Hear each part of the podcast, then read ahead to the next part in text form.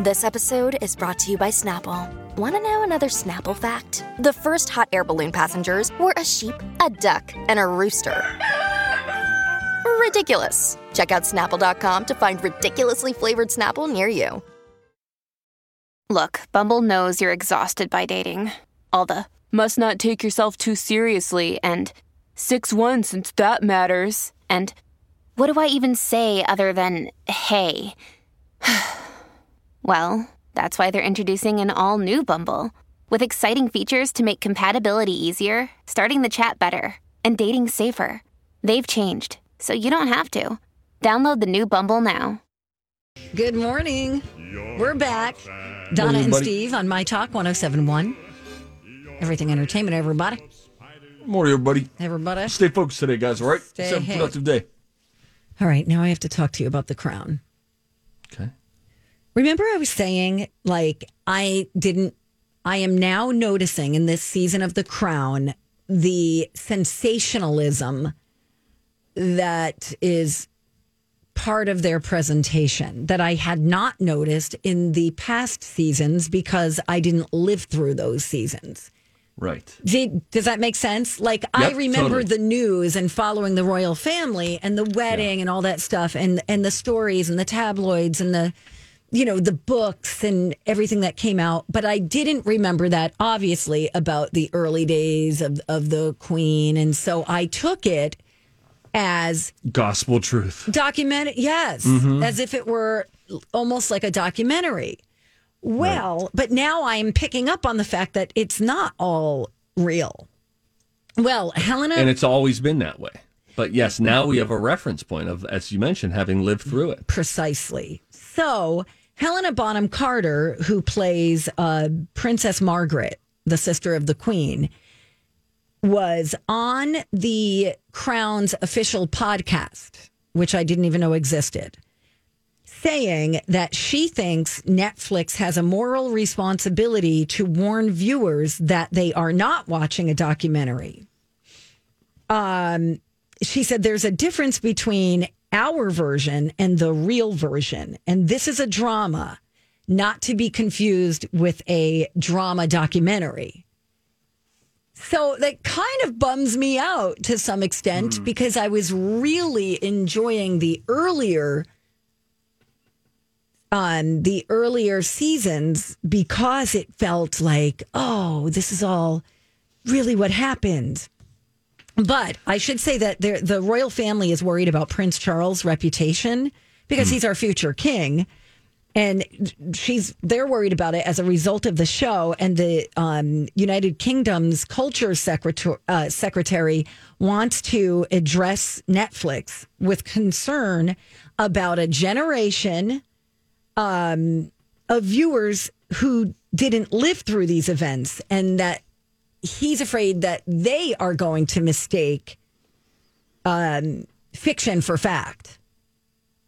Make sense? Yeah, it does. Um, I uh, to Helena Bonham Carter's point, I don't know if it's Netflix's moral responsibility to communicate that a show with Hollywood actors in it um, is not a documentary.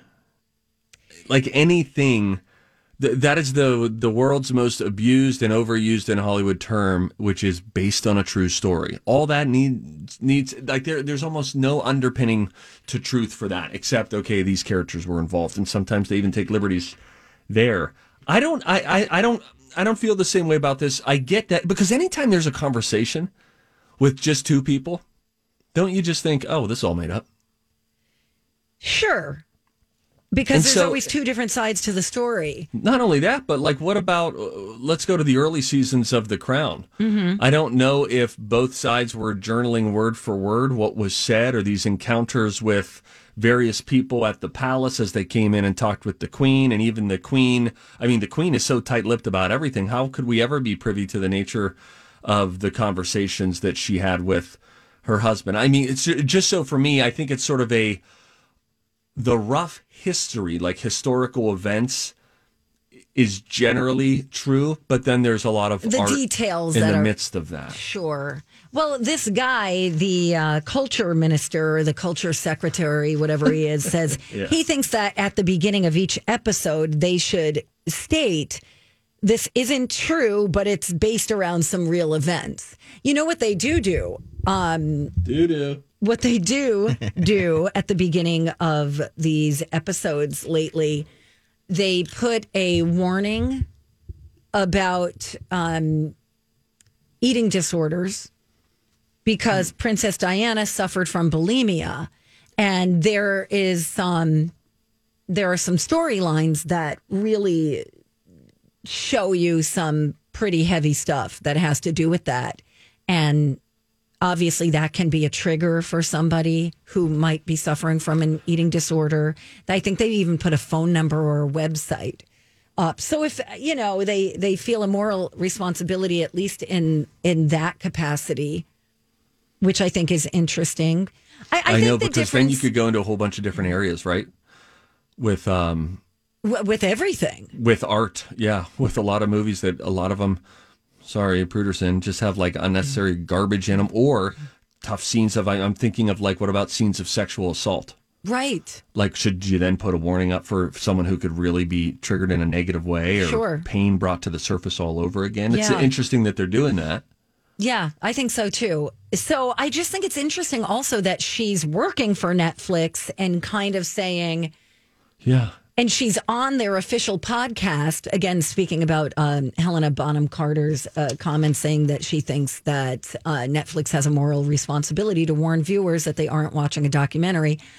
I, I get it to some extent because you're talking about a family that rules you know quote unquote that is a monarchy that's been around for you know hundreds of years and they're still in power. So I don't know. It feels like right now it's informally getting that warning. That warning is maybe starting to spread a little bit anyway. Of just the conversation has changed now that we've entered the Diana chapter, right. Where people are saying, "Okay, maybe this isn't all I know. true as we thought it was." I found myself pausing the show and going, all right, hold on. That's ridiculous what they're doing. They're trying to make a point and it's just a little exaggerated. This holiday season, Peloton's got a gift for you. Get up to $200 off accessories with the purchase of a Peloton bike, Bike Plus, or Tread. And take your workout to the next level with accessories like non slip grip dumbbells, a heart rate monitor, cycling shoes, and more. Peloton, motivation that moves you. This limited time offer ends December 25th. Visit onepeloton.com to learn more. All access membership separate. Offer ends December 25th. Cannot be combined with other offers. See additional terms at onepeloton.com.